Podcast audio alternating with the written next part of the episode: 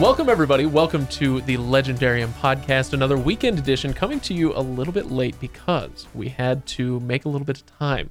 Uh, we had to allow time for our guests today to arrive. First of all, Kyle, you're not even a guest. I, I barely even want to acknowledge you, but you're here. I'm not. I'm not a guest. I'm not welcome. I just am around. You're just he he wandered in, Yeah, it's fine. and we said, I've been living on this couch for a while now. There's. I mean, it, there's electricity out here. No plumbing, but it's fine. I've got a corner. So, oh gosh, get out of my studio.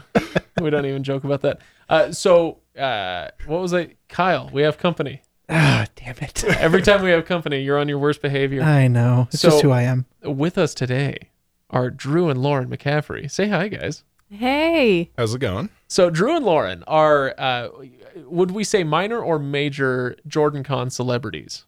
I'm going to Oh. go with major. He's Minor. major. Yeah, you're major at Minor. least, Drew.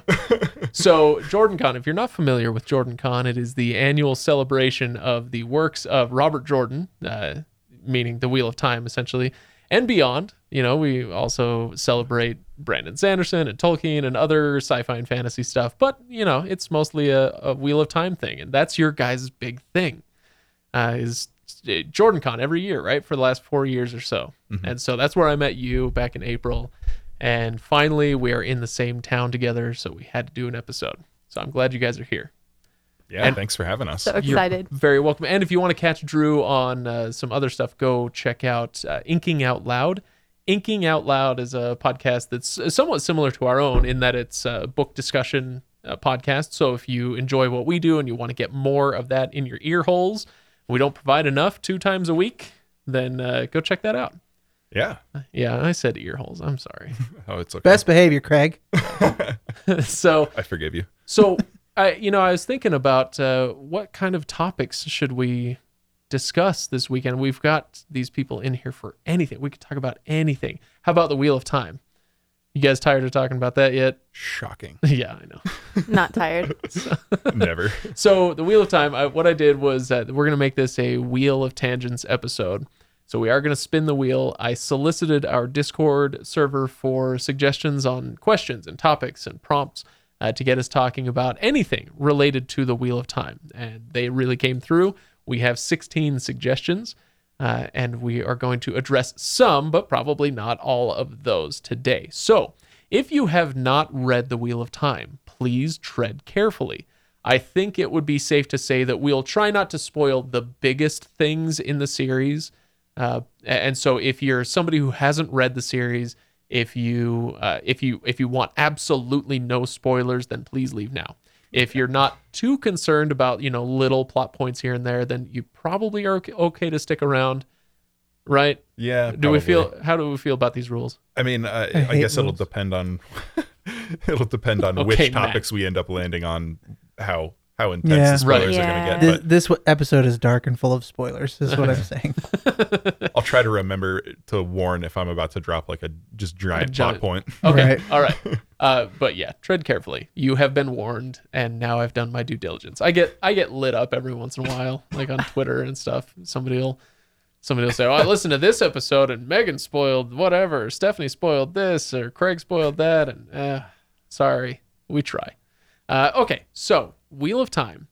Uh, if you if you have read it, you love it, and you know everything about it until you talk to Drew and Lauren, and then it turns out that they actually know everything about it.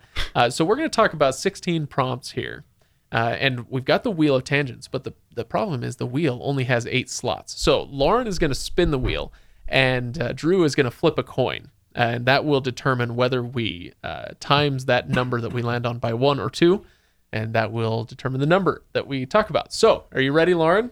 Ready. And Drew, go ahead and let's get our first number. Drew, Heads. heads, that's times one.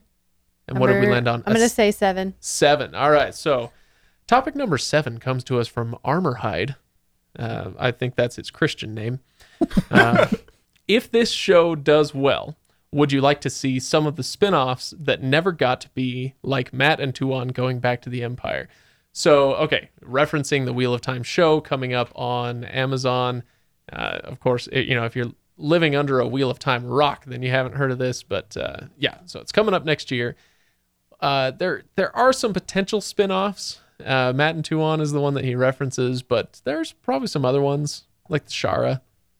Or is it Shara or Sharans? Shara is the Empire. Shara is Correct. the The Empire. Sharans. are I mean people. the the spin-offs that Robert Jordan planned on writing were the Outriggers with Mat and Tuon, and then he was planning another Moiraine and Lan book leading up to them arriving in the Two Rivers, and then he was planning a story about Tam uh, and his time with the Illianer companions, the Aiel War, and finding Rand. Uh, I think, I mean, my my initial opinion would be no. Uh, maybe New Spring if they don't include that stuff in the show to begin with. that's I Mhm. everything you've mentioned so far can easily be included with flashbacks, flash forwards, flash whatever. Yeah, I I would be really really wary of a Mat and Tuon show specifically, just because there's no information from Robert Jordan on that.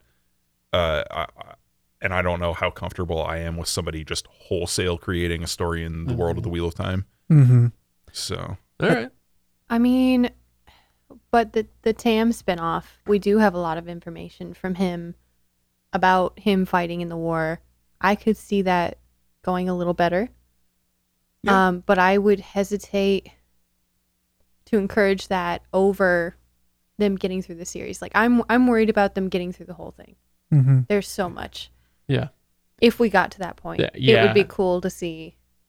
Yeah. and that's Some- and that's some of the- something that you know maybe we'll talk about that with another prompt here but uh i i don't think that they need to get through the whole thing per se they just need to get to the end Haha. okay so we'll talk about that So- maybe later My thoughts on that would be I'm with you, Drew. I would not, specifically out of the three that we've mentioned, I definitely wouldn't want a Mat and Tuon because I feel like Mat, like Sanderson, when he took over the series, struggled to get Mat right for the first little while. And I think Mat is the most complicated character that Mat is the most Robert Jordan personality.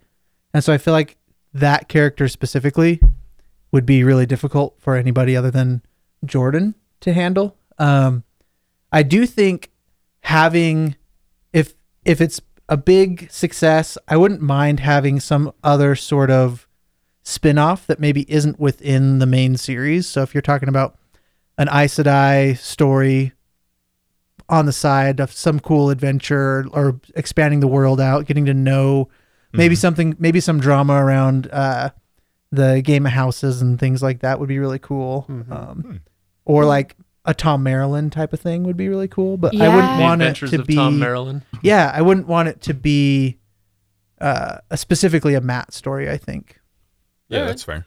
okay There there are some options definitely, you know, with with Thom, Mhm. his his backstory with Owyn Mm-hmm. or his his story, you know, before he ended up in the palace. Mm-hmm. He he's you know, he's Yeah. there's some information there. Yeah, I think it would be really fun. Or like I said, even just having doing a similar thing that uh, that uh, Sanderson did with Anders. No, not Anders. Not what's the- Androl? Androl. Uh, and he kind of created his own character within within the story arc, right? Yeah. But yeah. maybe you take something from the War of Power, or you take something along those lines, and you kind of tease it out a little bit, but you don't. It as long as it doesn't do what I think we've seen with things like Solo and Rogue One, where it's trying to it's trying to tie to the main story arc too heavily. I'd want it to be a little bit disconnected. right right yeah they tried to do a spin-off with um a game of thrones Mhm. uh, with Arya heading off on her ship or something That- and, and that- going and exploring the new world Never happened. yeah, that got canceled right quick um, because it turns out that y- you know especially with a show like uh, wheel of time if it's successful and it goes for five six seven ten seasons you know by the time you get to the end of it doesn't matter. It i'm serious it does not matter how good the show is. It's done. Yeah, and, people and are going be people pretty burned out. audiences are done with it. And so if you do end up doing a spin-off it's going to be like in 10 or 20 years when people want to revisit that classic thing. And you know, like just thinking about not necessarily the specific books that Robert Jordan was planning on writing, but something that I would be interested in in this theoretical situation might be something uh pitting Arthur Hawkwing and Guaire Amalasin against each other as foils in a War of the Second Dragon kind of series because we do have a lot of information about that in like the uh, Big White Book Mm-hmm. and I I always found that story really interesting, and I think that could be a cool cool story. Lots of action, obviously involved there. Lots of potential for being creative in a new direction with the Wheel of Time, while not being just blatantly attached to the main Wheel of Time sequence. All right. Yeah. All right. So let's move on to the next uh, prompt. Are we ready to spin and flip? Yeah, Sounds like a gymnastics tournament. heads. Heads. I'm gonna call that one. One. Okay, so that's number two. Oh, this isn't going to work at all. No, no, no. So that's number nine. Sorry. Um, Right. Hey, Ryan's here. Welcome, Ryan. Ryan, do you want to hop on a mic? We're talking Wheel of Time. Okay, grab the other chair and you can share mics with Kyle. Um, okay, so number nine, Lammy Lambs asks, uh, best or favorite background plot lines? Background plot lines in the Wheel of Time. I don't know. There's only like one to choose from, really. That was a joke. Ooh. That was a joke. Um, I want to hear Kyle first on this one. Favorite background plot line. Well, first of all, I guess what what constitute as a background you get to decide because there's all the so prompts many we get. levels to it that there's like even what's in the background is half the time in the foreground, and so it's like, wait, hang on. When Um, that there's a reason this is 14 books long. It's because Exactly. nothing made it quite to the background. Exactly. Um, I think just things going on in in the Black Tower. So Mm. we get a little bit more of that in the later books, but I'd love to see more about what's going on with Mazrim Taim and what's go- like in the actual uh, Black Tower when he's in there recruiting and changing the Asha'man and hmm into and turning them. So I'd love to see more uh, screen time for that. Yeah, Because yeah. you know me, I love the villains. So Yeah. All right. All right. What, Lauren? You look like you got something to say. I say. got this. Okay. Yeah. Verin. Oh. Oh man. Okay. Spoilers ahead. Yeah, spoilers ahead. so, Verin, her entire situation where she found herself accidentally in the Black Ajah and then is compiling all of this research and all of the things that she's had to do, you know, to leading up to her revealing everything and committing suicide. That Oh, okay. All right. I, I actually like this one a lot. And this would be. No, I'm going to save that for another prompt. I, I hope we get one that will allow me to talk about that more, but I love your answer. Okay. Anybody else want to pipe in? Ryan, do you have a favorite background plot? Well, clearly, I want to talk about the economics and the uh, the the value of Valan Luca's Circus is the Yes. the, the subplot that we all really want the, the spin off of. The problem is that that was so foreground, it hurt. Uh, no, the the Black Ajah as a whole. Um, You I, know what I, I- want to know? I want to from the show. The show needs to tell me more about how Elayne looks in a leotard. That's that's what we all need more of from this show. there wasn't She enough description. There there. wasn't she didn't enough- wear exactly. a leotard. Or She who wore, wore leotard? she wore sparkly tight pants. Is that there there wasn't a leotard involved? Not that I recall. Okay, That's just his fan art that he's done Oh, on his own. head canon, ladies and gentlemen. Okay, sorry, Ryan. Go on. What were you gonna say? uh, just kind of bouncing off Kyle's there. I spending more time. We talked even in the podcast about going into more with the Forsaken. Mm. The the plannings and their workings in the background. I think would be a lot more. Would be a lot of fun to spend time to see what they've done. You know, even maybe visiting them prior to Rand's ascendancy. Like, uh, what were they doing between the original Fall of the Dragon and that? I just put my hand on Kyle's knee. It was a really nice moment. very,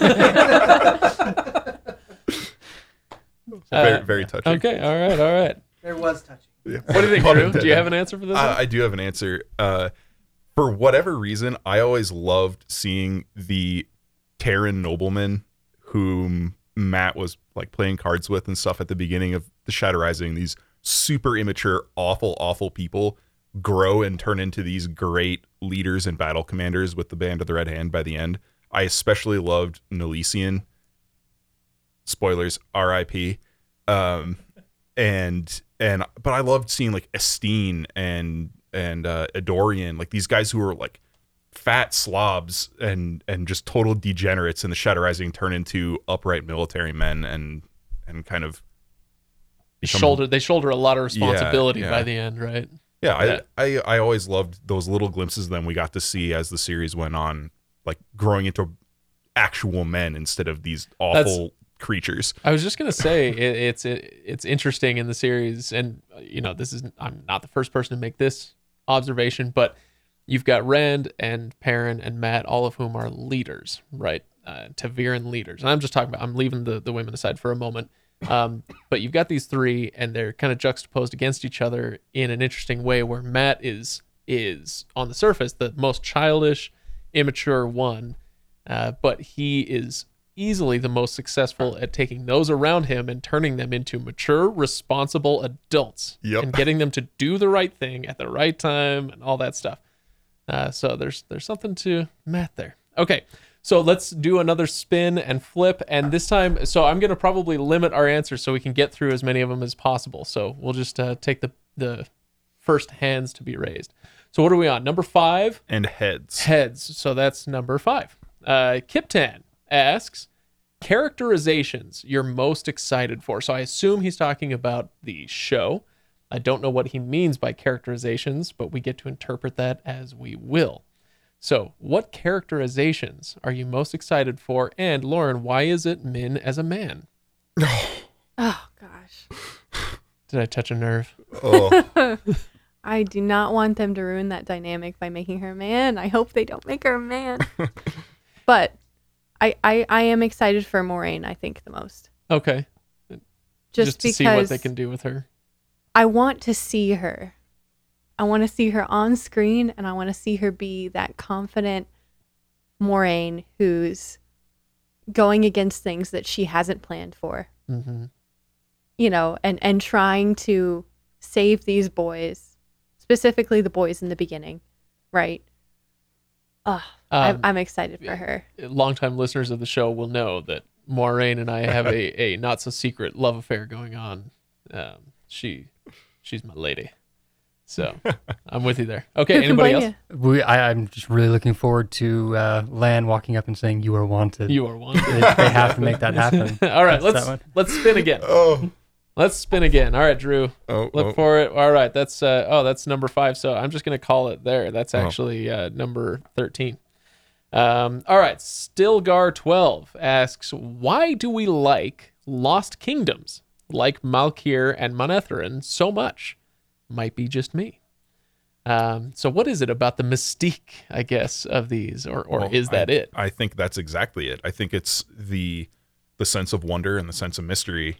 I- I mean, that's why we love these fantasy books so much. It's it's the unfamiliar and the exciting, and when we get these big, rich worlds in stuff like Lord of the Rings or The Wheel of Time or the Cosmere or anything like that, we by necessity, hopefully, are not going to get all the details.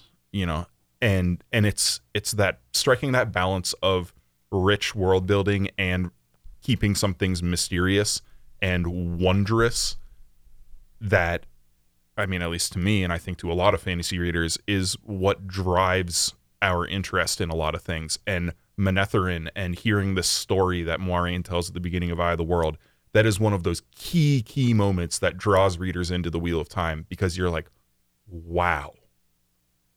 Yeah, Yeah. There, there's uh, a point here to be made, I think, about nostalgia, and it, you can see this in the real world a lot, where we we harken back to an imagined, uh, idealized past, and so maybe for some people it's the the 1950s with its jolly conformity, or you think back to uh, you know I just I love the the kind of yeoman era of 18th century you know East Coast America, the the Virginia colonies, and all that. I don't know what, uh, eh, whatever it is you're looking back to, and, and we just oh, we kind of think about, oh man, wasn't that great? I read about that in a history book, and it sounds great.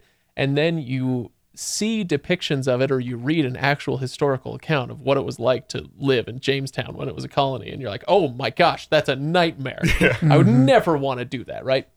And uh, so when it comes to even a, a book like this, um, it, when we read fantasy, medieval fantasy like this, we uh, we feel like, oh, you know, oh, Robert Jordan is presenting us with this idealized medieval fantasy world, and then you scratch the surface just a little bit, and it's like, oh no, this is a horrific place for so many of these people to live, and look at all these awful things that are happening to all these people.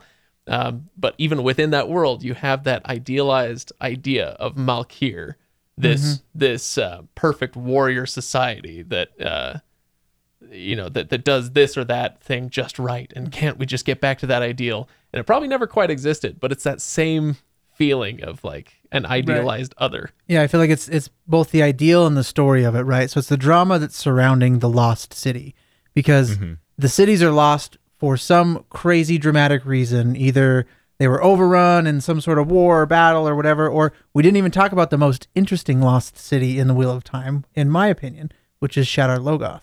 Mm, And you know, the fall of Shadar Logoth was because of the corruption, and so it's it's the story and the drama behind why it's lost. It's never like uh, the economy tanked and everybody just moved away. You know, that's not an interesting lost city story. It's always something evil happened and took over this, you know, ideal city, or or there's the corruption of Shadar Logoth and it's now this like really ominous place. And so I think we're drawn to it for the for the story and intrigue, um, because I don't. I think there is a certain uh, aspect to the idealism there, but uh, in the case of Shadar Logoth, it's it's kind of the opposite of that.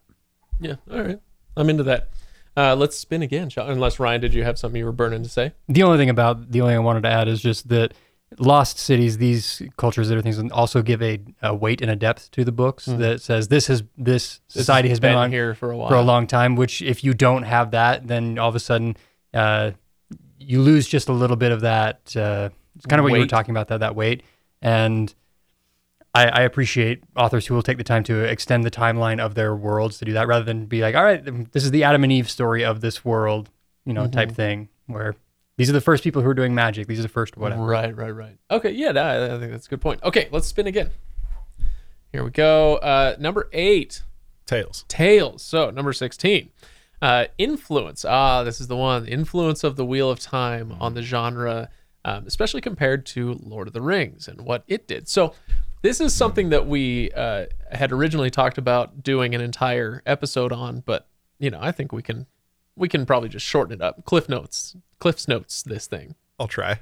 Um, so, so here's what made me think of this subject, uh, because you guys are are Wheel of Time experts, and I really wanted to get your take on this. Um, it strikes me that when Lord of the Rings came out in the 50s, it introduced this new idea of what a fantasy story is, and it was big, and it was epic, and it was heartbreaking, and it was stark in its depictions of good and evil and all these things that we came to expect. And also importantly, it was accidentally a trilogy, right? So if you don't know the story very quickly, there was a paper shortage in England. He wanted it to be all one volume.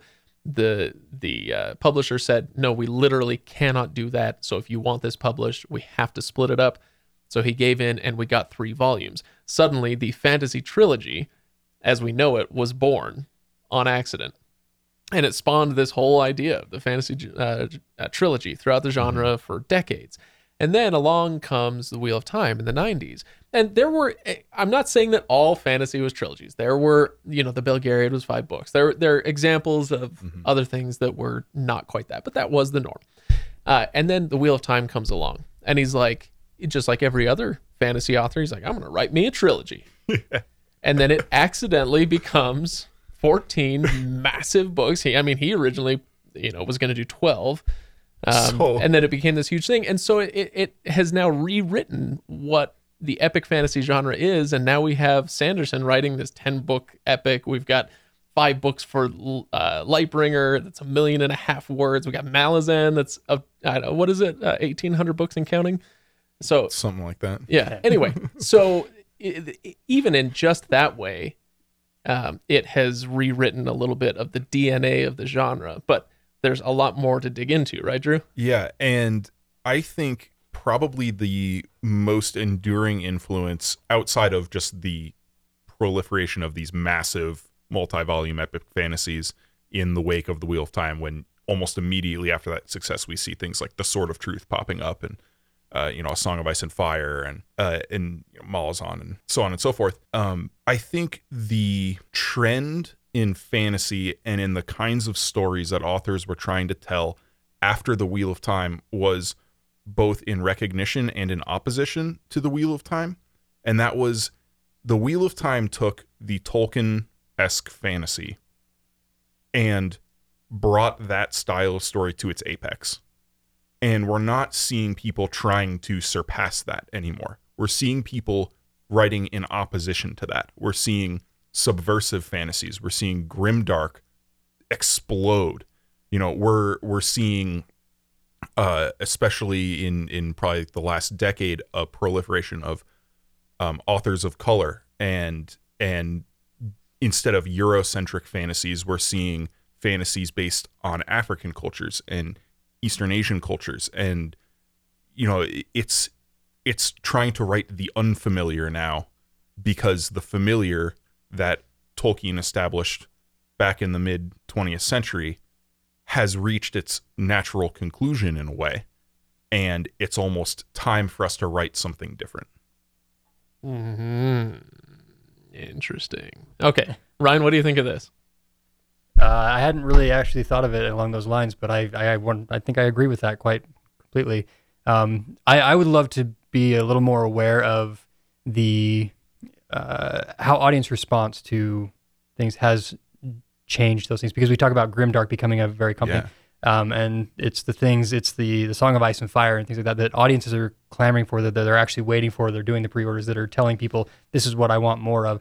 And at the time with Wheel of Time, I wasn't I wasn't a, a follower of the Wheel of Time when it was coming out there, but I did, I did have friends who were, and I know that they were always clamoring for the next book to come out. And so I'm curious as to what the current demand is. What is it that the audiences are saying that's going to shape what fantasy is going to be? Uh, so we, what is our next Wheel of Time going to be based on what our people are asking for? Right. And and I would hope, and I I think this is the case, but I would hope that it's the case that it won't be what fans fans are clamoring for that will change the genre. It'll be another bolt from the blue. It'll be something that nobody was expecting that comes out and and look, this is not uh, this is not a knock on anything that's being published now. Um, to say that we haven't had anything really revolutionary in a while right? There's a lot of great fantasy out there, but nothing that has quite taken the genre by storm in the way that uh, that some of these other things have, especially Wheel of Time and Lord of the Rings. Um, and so, anyway, that's that's my Yeah. only two cents in response to that. I feel like as well you've got to to Drew's point like there was this culmination of or the apex of this type of storytelling and it kind of spread out. I feel like we're getting there. I feel like with what Sanderson's doing in the Cosmere and how massive that story is on top and I haven't even read the Cosmere and I'm familiar with how massive that is. I feel like we're going to get to a fatigue point where there's so much Get to yeah, right. I mean, are, we're there already, right? Maybe, or or maybe. maybe, I or maybe we are. I mean, I'm I'm definitely struggling with it. It's such a huge mountain to climb, um, and it's kind of one of those badge of honors. Like if you get through this, you Mm-hmm. you've gotten through it. That that used to be the Wheel of Time, that you've read all 14 books. Now it's the Cosmere because there's so much, and I'm wondering if we're at another uh, turning point where it's going to be, you know, we have things at our disposal now as fantasy sci-fi fans that you know we have Netflix and things like that where we can binge watch stories. We can take bite-sized stories in games or like I said on on streaming services or so I feel like the magnitude of stories that are being told I wonder if the next evolution of fantasy is going to be more on a micro scale. Yeah, and I I think it's really interesting how you brought up the Cosmere and oh man, this is such a an onion to peel back layers on. We're- so where the Cosmere we might is spin this the wheel again, ladies and gentlemen. We might. monolith, but Brandon Sanderson foresaw that, and that's why he tried to write it in these bite-sized chunks. Like here's a standalone, and here's a trilogy, and here's another standalone, and then and this is I'll, I'll freely admit something I'm guilty of. The fandom took that and is forcing it as a monolithic whole upon new readers instead of saying, "Hey, maybe try out the Mistborn trilogy, and if you like that, read on." It's like, Oh, no, gosh. here's Here's and the like, Cosmere. Yeah. yeah, Thank you for making that point. Thank you, Drew. and and yeah, like I'm calling I'm calling myself out on that. So because it's like I'll freely admit there's a screenshot of a full Cosmere reading order from my phone that titled Drew's Cosmere reading order floating around the Facebook groups. Like, Well, I don't think there's I don't think there's anything wrong with uh, you know within the within the fandom talking about that. But uh, sorry, now, now we're we're getting a little bit too far afield. But, but but to that point that Kyle said, I I think you're right in that authors are recognizing the fatigue and are are trying to write more accessible things in the size. And the authors themselves are fatigued because they can't finish their damn series anymore, right? How Yeah. many series are we waiting on to be finished? oh yeah, I mean, I got It- two off the top of my head. I think we all have. yeah.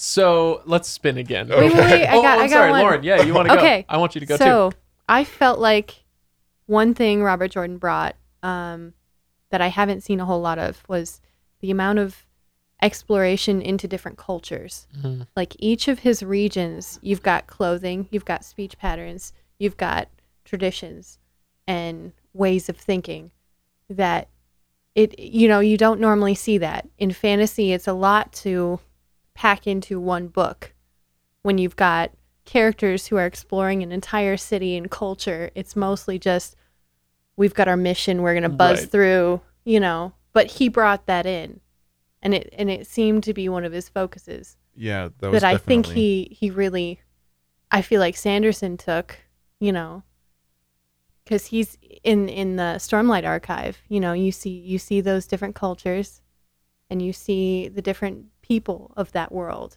That's certainly the case with things like Malazan. And, Right, And, right. Yeah, gosh. we were talking about this maybe with uh, yeah Ryan. easy, breathe. Oh goodness. I'm, I'm in the middle of Deadhouse Gates right now. I've been I've been trying to push through. I've been trying to get get miles on. I am just my head is exploding trying to keep track of what is going on in this. no, I but I want to go back to something that we actually brought up on our Broken Eye episode uh, last week, which was that this is this is something that epic fantasy does well, and that non-epic fantasy readers are understa- understandably frustrated by, but those who enjoy it, this is why we enjoy it because it takes the time to explore things and to breathe and to actually inhabit a culture for a few pages instead of just breezing right through it like you said lauren. All right shall we shall we spin? Yeah.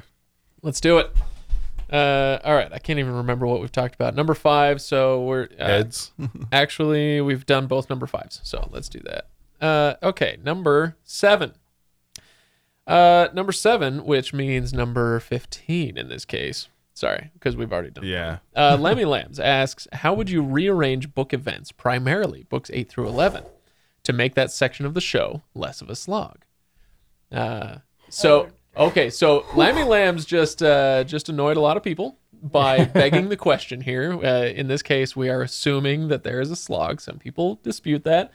I'm gonna go ahead and say, yeah, there's a slog. It's real. You can debate how sloggy it is, but uh, but what do we need to change, if anything? Oh Drew, here we go. how you doing, Drew? How's your blood pressure? You all right? Um, No, my, my blood pressure is okay. it's just a that's a big question. Uh, the only thing that immediately leaps out to me is I would break up the cleansing, and I would Spoiler alert.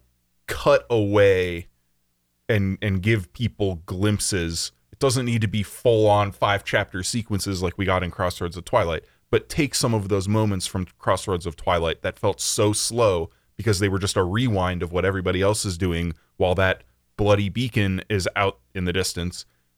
Just take that cleansing sequence and cut away at points to show how other people are reacting while it's happening and then cut back to the action.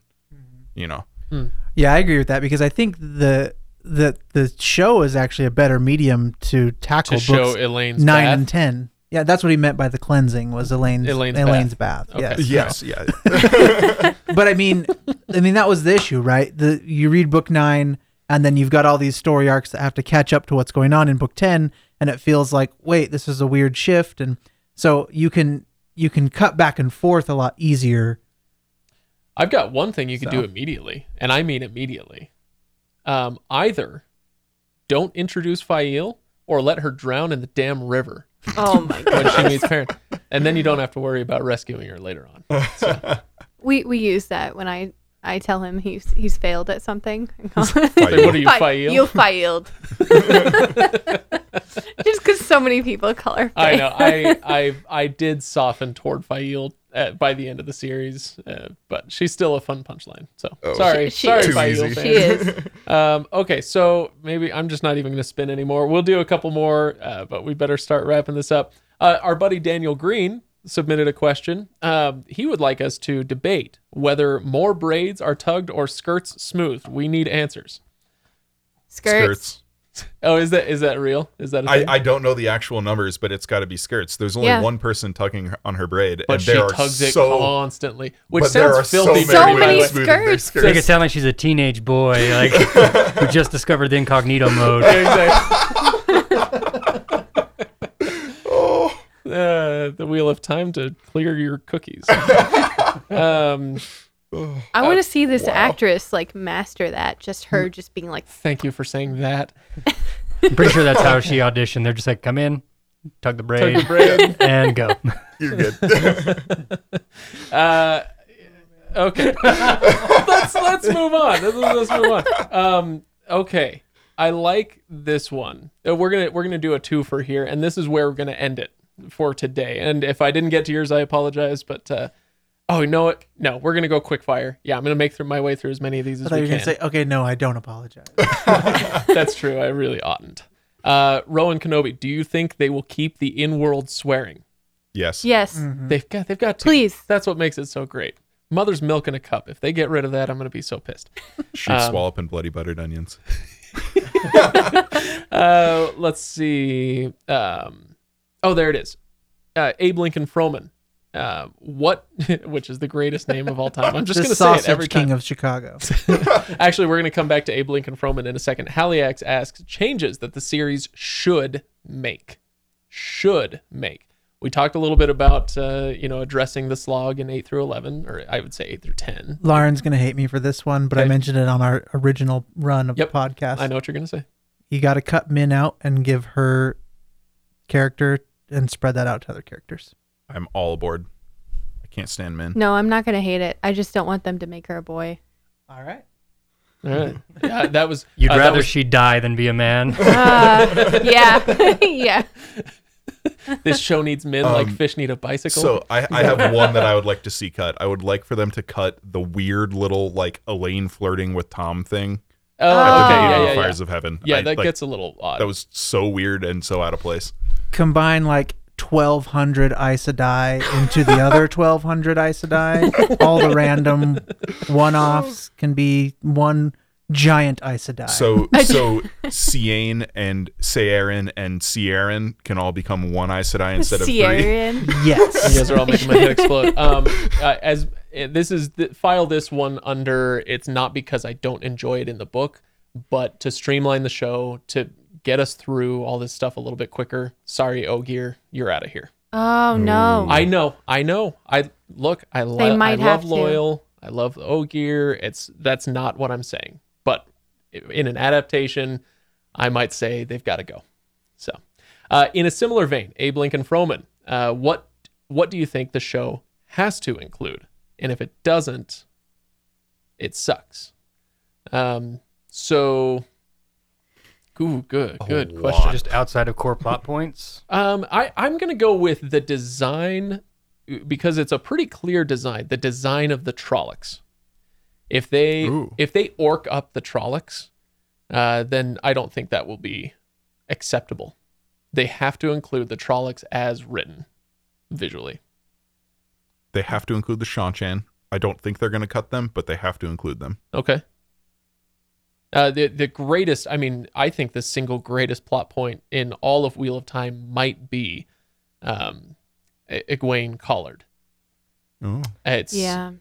it's uh, the most visceral moment for me in the entire series, and it ripples throughout the entire thing. Yeah. and, and informs everything about her character uh, after that. So She doesn't make sense. Her actions don't make sense without that. right, I feel like they have to spend time with Rand in the box. Oh, yeah. Like yeah. they need to do Rand in the box justice, or it will have been a, a fail. Oh, that's Oh, rough. that's a that's gonna great be point. rough. uh, Ryan, you look like you're thinking hard. Did you want to throw anything in there?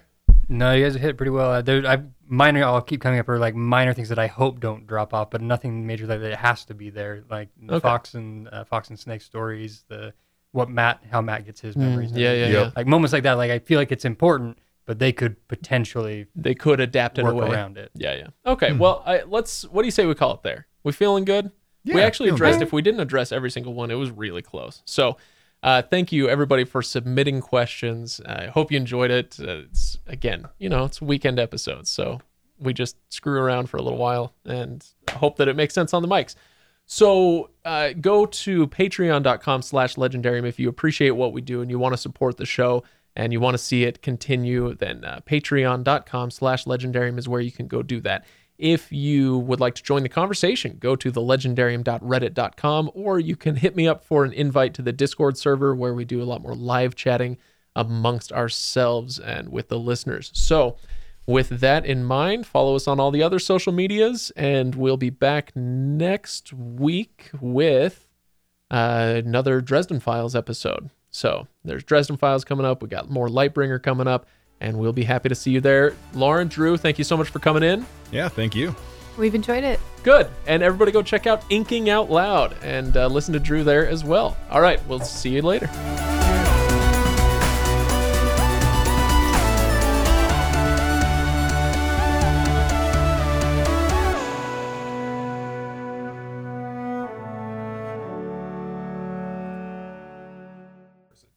Were sitting in the car. We were not making out.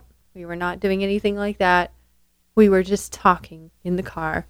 And he was like, I feel like you get a lot from somebody else when you make eye contact. He was like, Do you want to?